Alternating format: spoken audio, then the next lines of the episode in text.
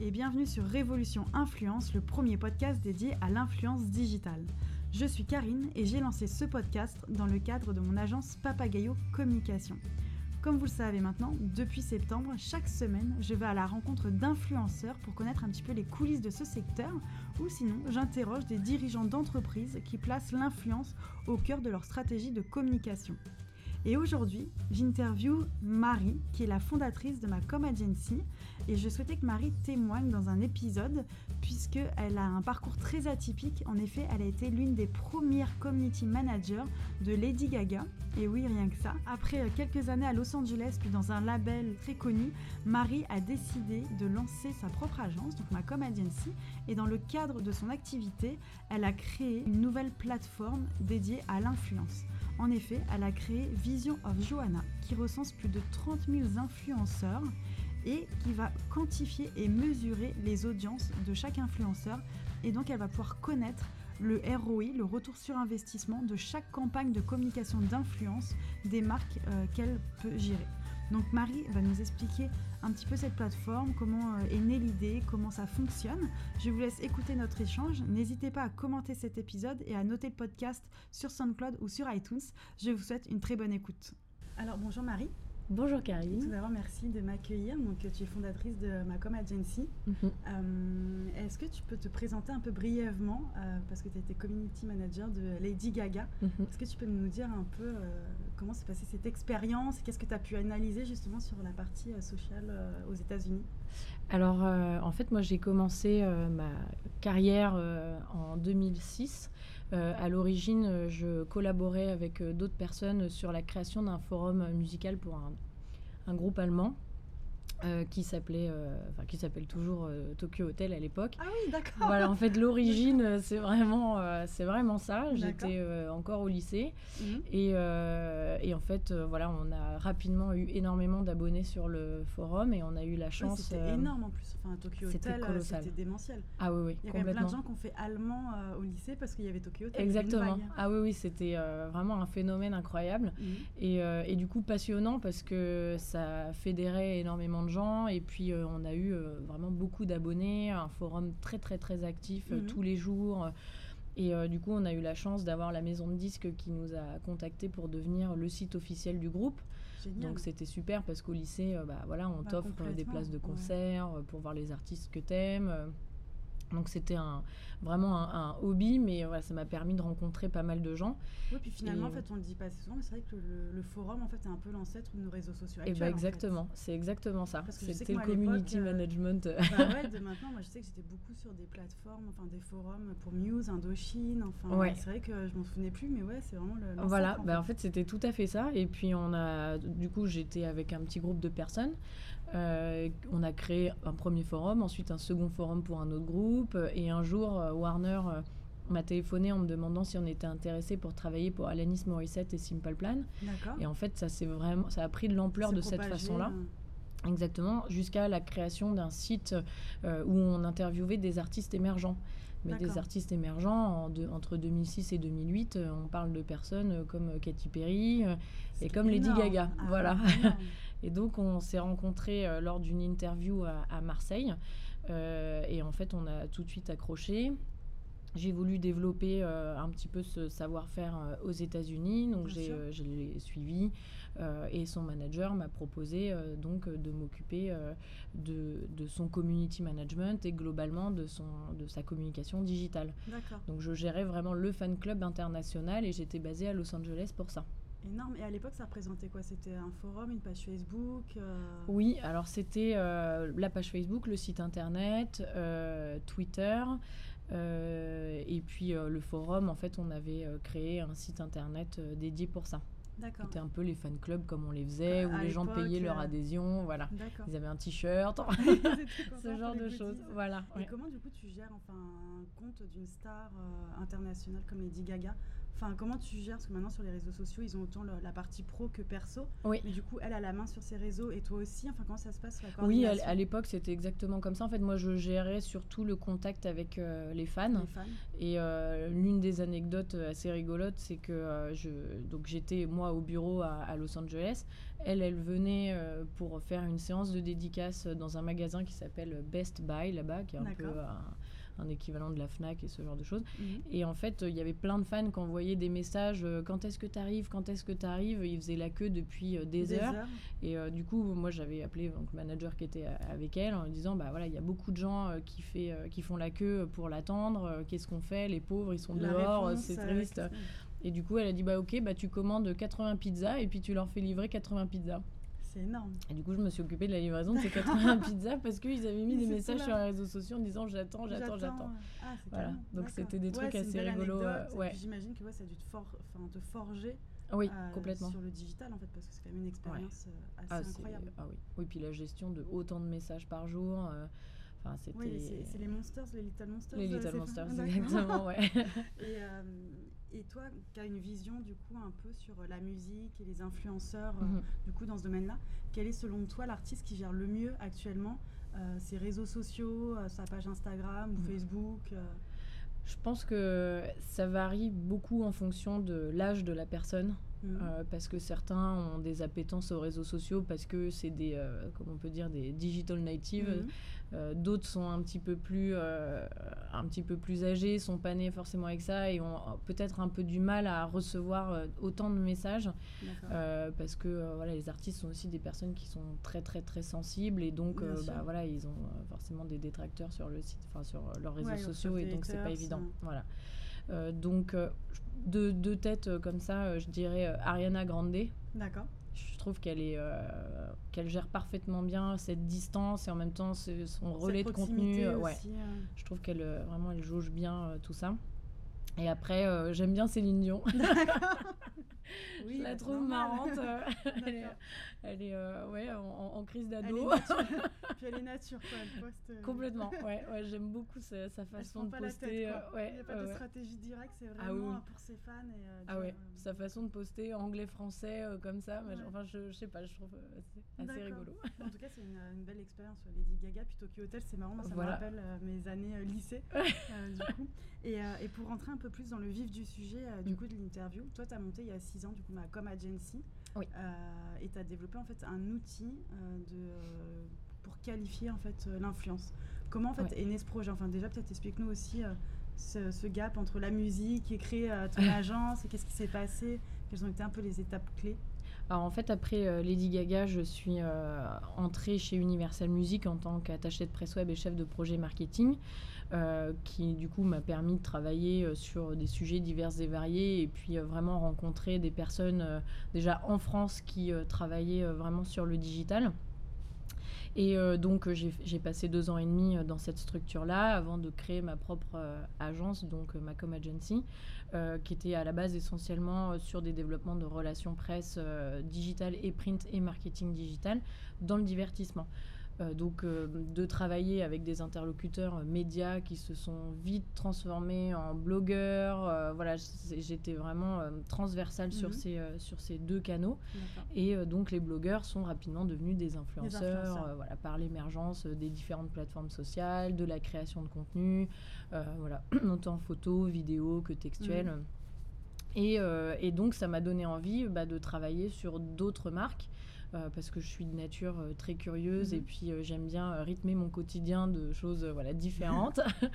et, et du coup, j'ai commencé à travailler sur des marques de mode, sur de l'enfance, la puriculture.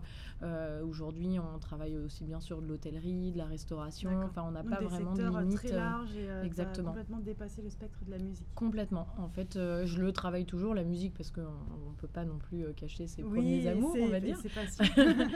Voilà. Et puis aujourd'hui, en fait, les, les, les artistes sont aussi des influenceurs à part entière. Donc nous, on travaille aussi avec eux euh, sur euh, bah, potentiellement des partenariats Bien avec sûr. des marques clients autres. Euh, donc euh, voilà, on essaye euh, d'utiliser en fait tous les secteurs avec lesquels on travaille pour proposer des campagnes vraiment différenciantes.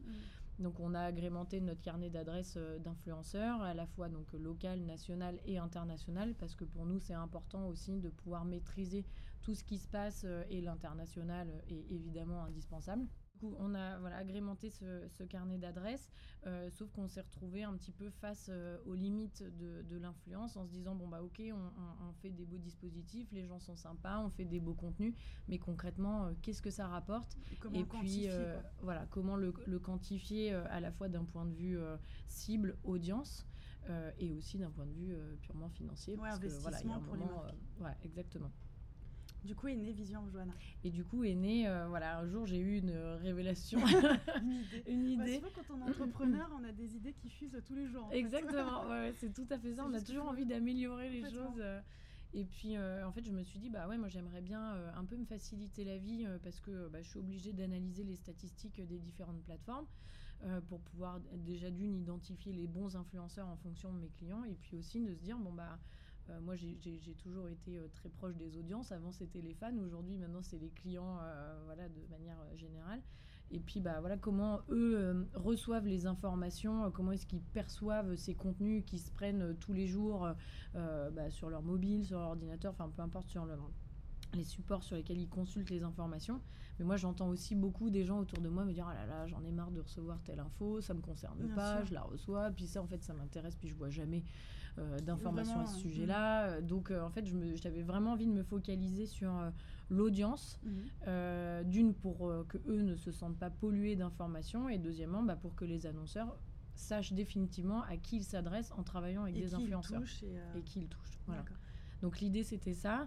Euh, ça a mis à peu près deux ans avant de vraiment euh, voir le jour. De, de, ton idée à la conception réelle et à la technologie derrière, il y a eu deux ans De, création. Oui, parce que bah, à la base, moi, je viens pas de la technologie, donc euh, je savais pas comment vraiment construire cet outil-là. Et encore une fois, la vie faisant bien les choses, on m'a mis sur mon chemin une personne qui savait exactement comment, comment est-ce que ce projet pouvait voir le jour. D'accord. Euh, et, voilà, et donc euh, ça, le développement a vraiment commencé euh, début 2018.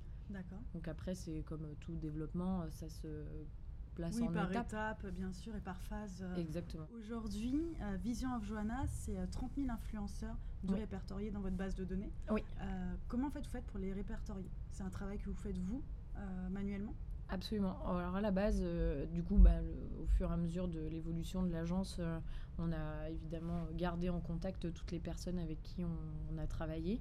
Et euh, notre équipe opérationnelle fait aussi une veille quotidienne pour ajouter de nouveaux influenceurs. donc je dis influenceurs, mais ça compte aussi évidemment les médias parce qu'une une prise de parole à la base, tout vient d'eux, hein, n'est-ce pas Donc, mm. il reste très très important, en tout cas pour, pour nous. Euh, donc oui, c'est un travail euh, quotidien euh, d'ajouter des nouvelles personnes. On a aussi des contacts entrants en fonction des, campagnes sur lesquelles on travaille, notamment dans l'hôtellerie mhm. et dans le tourisme. Nous, bah, ça nous permet de toucher aussi beaucoup d'influenceurs internationaux, américains, sud-américains, européens, enfin vraiment très très global. C'est intéressant parce que vous avez la partie locale et nationale, comme à peu près toutes les agences de Paris, entre guillemets. Et vous avez aussi, du coup, cet aspect international où vous pouvez les toucher les influenceurs du monde entier. Oui, et puis étonnamment, euh, même si on est basé en France, euh, c'est euh, eux qui réagissent le mieux. D'accord. Bon, déjà, la France a une très très bonne réputation internationalement. On propose toujours des belles choses, donc ils sont, voilà, ils sont très contents. Et puis, et puis oui, c'est vrai que c'est très important de pouvoir maîtriser aussi, je pense, sa communication de, de A à Z. De A à Z, bien mm. sûr. Et, euh, et il s'agit euh, que de gros influenceurs sur votre plateforme ou aussi des nanos, des micros Enfin, il y a vraiment de tout. Il y a de tout. En fait, il y a de tout parce que c'est vrai qu'après, en fonction effectivement des secteurs sur lesquels on travaille, on s'est rendu compte que, euh, bah, par exemple, dans la puriculture, ce qui fonctionne le mieux, c'est les, les nanos influenceurs qui sont proches de leur communauté, qui sont, très réactifs. Euh, Exactement. Et donc, euh, on ne se fixe pas de, de limites à partir du moment où on se rend compte qu'il y a un réel engagement. Et puis, euh, c'est vrai qu'au niveau local, ben, nous, ça peut nous arriver de faire des missions. si par exemple quelqu'un ouvre un magasin sur Toulouse, par exemple, bah, forcément des, des, des macro-influenceurs, c'est plus de la région et de la ville. Et Et vous avez du coup pour euh, mesurer euh, cette influence Oui. un dispositif euh, ultra euh, technologique en fait? Enfin, Oui. C'est quoi en fait? C'est de la big data? Enfin, est-ce que tu peux nous expliquer un peu ce qu'il y a derrière Oui. pour mesurer cette influence Alors, on est parti donc du constat à la base sur vraiment l'analyse statistique bah, de, de poursuivre un petit peu ce que proposaient les, les plateformes sociales, donc Facebook, Instagram et consorts.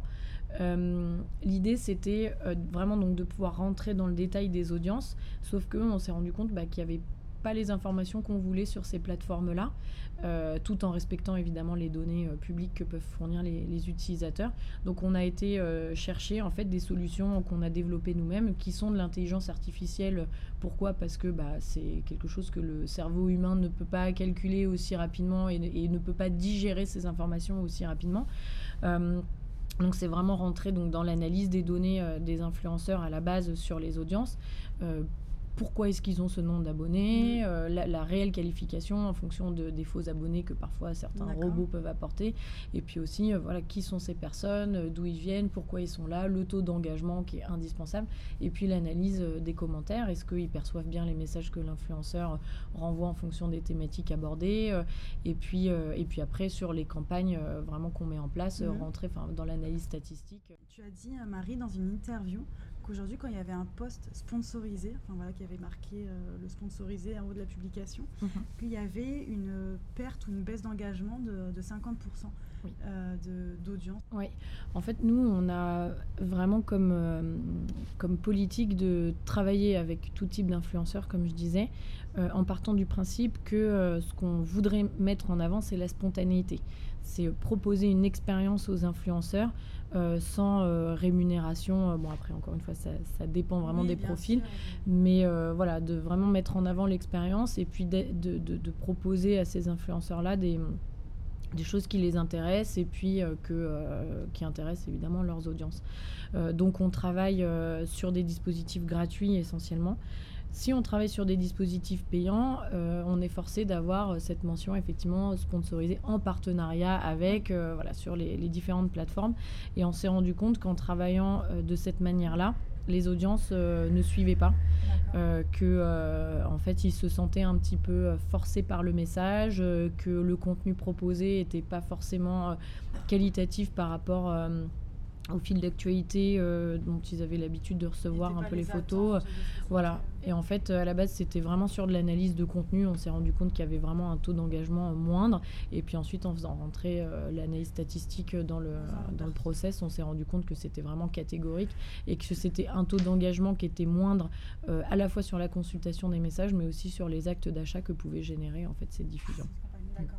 Et, euh, et aujourd'hui, euh, si du coup ces, ces postes sponsorisés ne fonctionnent pas au niveau de l'audience, Mhm. quels sont les contenus en fait qui, euh, qui fonctionnent vraiment? Est-ce que c'est les jeux concours? Euh, Est-ce que vous avez d'autres alternatives vous du coup pour, euh, pour faire émerger une marque sur les réseaux sociaux?